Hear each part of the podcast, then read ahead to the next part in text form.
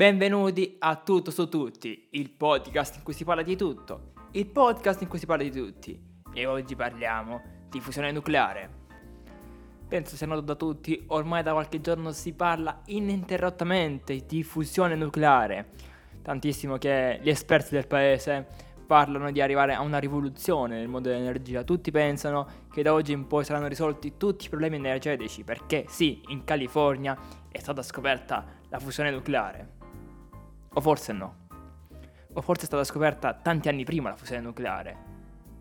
E tanti vari esperimenti sono stati già portati avanti. Facciamo un po' chiarezza su quello che è successo realmente sulla fusione nucleare. Perché bensì la fusione nucleare non sta per entrare in commercio, meglio, non stanno per essere prodotte le centrali nucleari e con la fusione nucleare e non, la, e non con la fissione immediatamente, con scorie pari a zero non stiamo risolvendo tutti i problemi energetici, ma bensì siamo arrivati a uno step dello sviluppo della fusione nucleare. Partiamo dalle basi. Come avviene la fusione nucleare?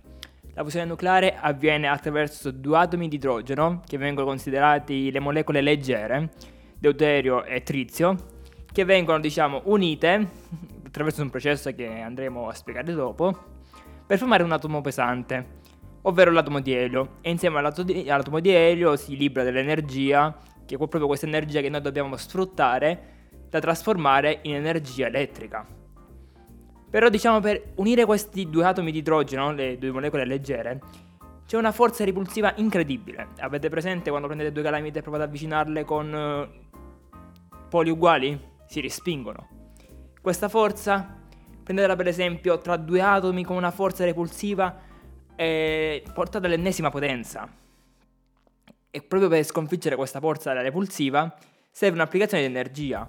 Un'applicazione di energia talmente elevata che fino a poco tempo prima di questo esperimento era troppa e c'era una reazione a perdere, ovvero era più l'energia impiegata per creare la fusione che l'energia liberata e utilizzata per produrre energia elettrica. Quindi se io per esempio mettevo, per esempio, non so, facciamo un esempio, 15 biglie di energia, ne ricavavo 5. Capiamoci, la rivoluzione sta proprio in questo. Che finalmente in California è stato annunciato dal eh, National Hygienity Facility, in un laboratorio della California, per la prima volta c'è stata una reazione a guadagno ovvero l'energia prodotta era maggiore dell'energia utilizzata per sconfiggere la forza repulsiva. Infatti sono stati utilizzati 2,05 MJ in input in entrata per un ricavo di 3,15 MJ in uscita, più o meno un 50% di guadagno. Facendo i calcoli esatti arriviamo a un 54% di guadagno, una quantità davvero sbalordiriva per i risultati fino adesso, perché riparliamo, prima si andava sempre a perdere, ora per la prima volta si guadagna. Ed è questo ciò che è fondamentale di questo esperimento, fondamentale nello step per arrivare alle centrali a fusione nucleare, ovvero che finalmente si fanno dei, dei, dei passi avanti, dei progressi nella tecnologia. Questa è una tecnologia particolare, infatti non parliamo delle diciamo, famosissime centrali a fusione nucleare che si stanno sviluppando, quelle a confinamento magnetico, quelle che tutti sappiamo, perché con i magneti l'avvicinamento dei due atomi di idrogeno, ma bensì parliamo di una nuova tecnologia, la tecnologia a confinamento inerziale, una parola abbastanza complicata, ma abbastanza semplice, la spiegherò in modo abbastanza semplice. Questa tecnologia prevede l'utilizzo di ben dei laser, in questo caso nell'esperimento con la centrale era dotata di 192 laser. I laser vengono completamente uniti attraverso anche degli specchi e concentrati in un unico centro, in un centro, in un nucleo, in cui si trovano i due, i due atomi di idrogeno. E attraverso questa forza dei laser vengono uniti e viene sconfitta la forza repulsiva per, per eh, diciamo, produrre un atomo di elio e più l'energia libera che sarà trasformata successivamente in energia elettrica perché viene catturata e trasformata in energia elettrica. L'ho fatto un po', diciamo, in maniera semplice. Vi scuso con tutti gli scienziati che ascolteranno questo podcast e, su- e subito dopo si butteranno dal balcone, però in parole chiavi è questo quello che avviene con la tecnologia a confinamento inerziale. Però diciamo, come ho detto prima, è solo l'inizio della luce, de- della visione della luce in fondo al tunnel. Infatti, diciamo, gli scienziati parlano chiaro. Prima del 2060 tutti si devono scordare dell'utilizzo delle centrali a fusione nucleare per scopi commerciali, ovvero per la produzione di energia elettrica per alimentare i fabbisogni primari, case, automobili e qualsiasi altra materia che viene alimentata con l'elettricità. E vi chiederete come mai così tanti anni? Eh, ma bisogna sapere che tutto ciò che riguarda la scienza prevede anche e soprattutto degli sviluppi, concetti di sviluppo di sicurezza e tant'altro. Un esempio molto semplice dello sviluppo è sulle esplorazioni spaziali, per far capire il concetto.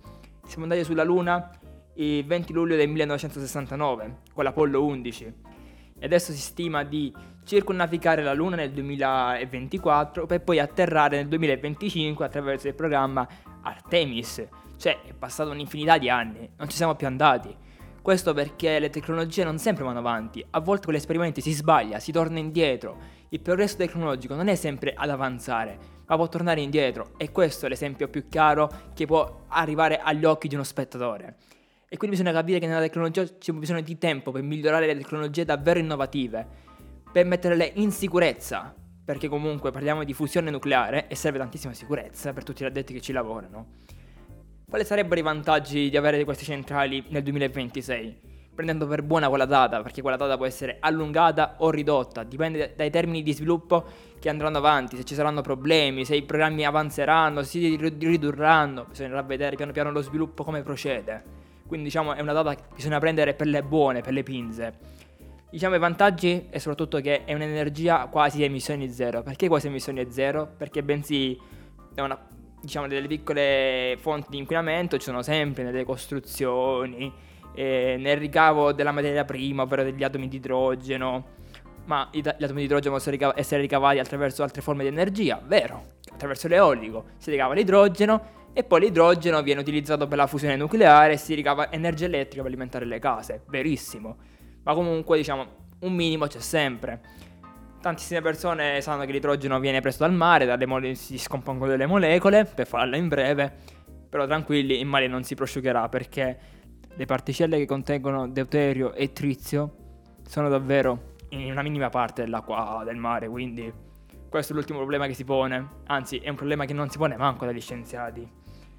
E quindi sono tecnologie che bisogna aspettare, aspettare il tempo, non essere frettolosi, perché tutto andrà per il bene e quindi ricordatevi che non si è scoperta la fusione nucleare, ma bensì è stato compiuto un grandissimo step verso la fusione nucleare. Da questo è tutto per il podcast Tutto su tutti. Noi ci vediamo al prossimo episodio e parleremo e parleremo di ma poi lo sentirete. Innanzitutto vi ringrazio se siete arrivati fino alla fine di questo episodio e vorrei ringraziarvi perché fin da oggi, da oggi meglio, da oggi in poi la qualità del podcast andrà aumentando con l'introduzione di nuove tecnologie nel nostro studio attraverso microfoni professionali che punteremo a migliorare l'equalizzazione di questo microfono perché adesso siamo all'inizio dell'installazione del microfono, del settaggio del microfono, quindi pian piano con i episodi a venire miglioreremo la qualità del podcast. Vi ringrazio a tutti voi e vi auguro un buon nuovo anno che sta per arrivare alle porte perché il prossimo episodio sarà successivamente dopo.